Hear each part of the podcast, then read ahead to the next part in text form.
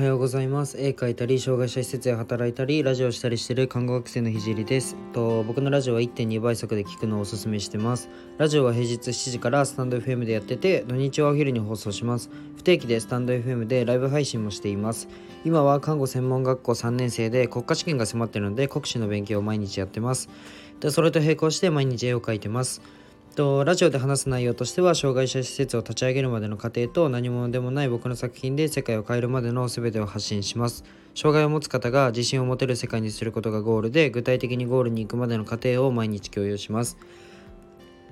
すいません。あとは医療の最前線での学びや他の職業に転用できる考え、絵を描け始めて3ヶ月で全国選抜作家展に選抜された僕が日々発信をしていく中で共有したいなと思ったことを話します。まあ、夢を叶えるまでの日記みたいなものです。で、僕の絵が気になる人はインスタの方に載ってるので、ぜひあのプロフィールの方から飛んでみてください。あと、面白いと思ったらフォローお願いします。で、えっ、ー、と、今日のテーマは、一つに絞らないことでストレスを減らすっていう風にっていう風なテーマで話していこうと思います。まあもう一度言うんですけど1.2倍速で聞くのをおすすめします。じゃあちょっとテーマに入っていくんですけどうんと割と周りの人でうんまあ僕だったら例えば看護の専門学校の仲間だったりうんまあ障害者施設で働いている社会人だったりまあ僕の母だったり社会人が仕事についての愚痴を言ってて、まあ、それについて思ったことがあるので共有したいと思います。でまたその人の、まあ、ストレスについて、まあ、学習その医療の観点から学習した視点からもちょっとお話ししていきたいと思います。でちなみに僕は愚痴というものをあまり言わないんですけどあのシンプルに言ってる まあいやまあそれを言ってるって暇がないっていうのもまあ確かで、まあ、愚痴を言ってる10分があれば絵描きたいしうん、国試の問題解きたいし、まあ、ラジオのことだったり、うん、将来のことを考えてたいんですけどやっぱり全員が全員そういう考えではなくてまあ、愚痴を言うことでうん仲間を作ってそれがエンタメであり楽しみになっている人は、まあ、少なくともいると思います。でそれを間違えたっていうふうに言いたいわけじゃなくて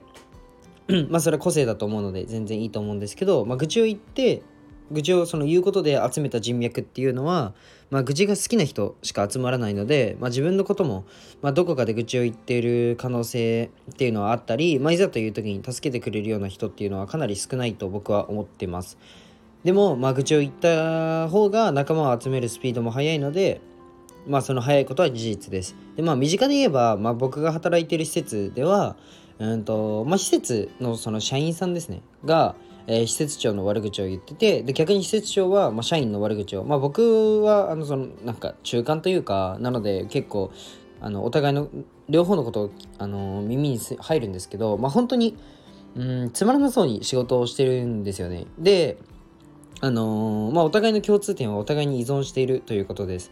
まあ、えっと、介護業界の人は、あの、よくご存知だと思うんですけど、まあ、介護業界は本当に人手不足ですので、1人の社員が減る減ってしまっては、ま、困るんですよね。だから、まあ、切ることができない、施設長からしたら。でも、社員はその会社で働かなければ、他で職を見つけることができない。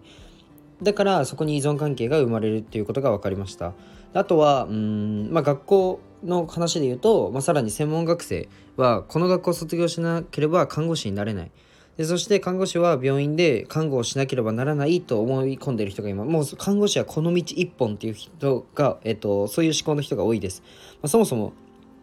あの看護師ってこういう働き先もあるよねっていう、まあ、知識がないっていうのもあると思うんですけどまあ、病院一本っていう人が多いです。でそのような、まあ、人たちっていうのは割と愚痴が多い傾向にあることが分かりました。これはあくまで僕の周りなのであの一本で頑張ってる人が愚痴を言うイコールではないですね。割合の話で、えっと、多いなっていうのが分かりました。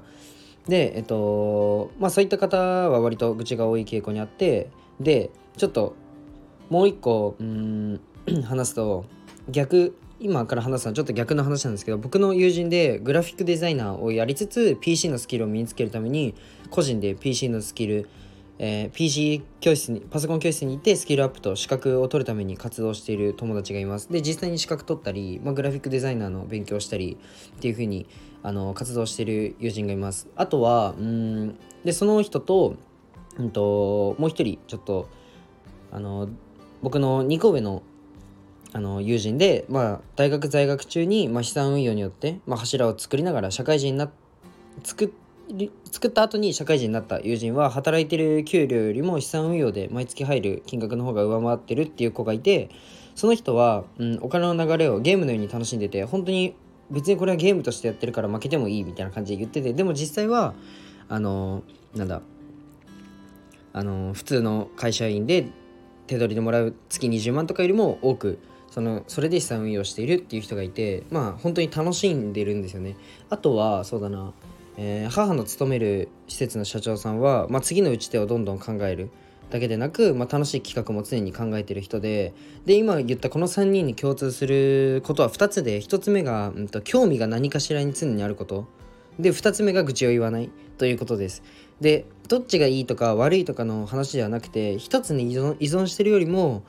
あのさまざまなものに興味を持って楽しそうにしてる人の方があの愚痴が圧倒的に少ないなっていうふうに思いました。ちなみにあの僕のその友人2人と、まあ、施設の社長さんが愚痴を言ってるところを僕は聞いたことがないです、もしかしたらこれはこれはあくまで仮説ですけどもしかしたら逆説的にあの楽しいから愚痴を言わないんじゃなくて愚痴を言わないから楽しいことが見えてくるのかもしれません。まあそれは分かんないんですけどまあ彼ら彼女らからは一緒にいて本当に学ぶことが多いです。であの自分もま一緒にいていることで誰かのプラスになれるような人間になりたいというふうに思ってるのでここは最低限抑えていこうかなというふうに思ったので共有しました。今日はここまでにしたいと思います。じゃあバイバイ。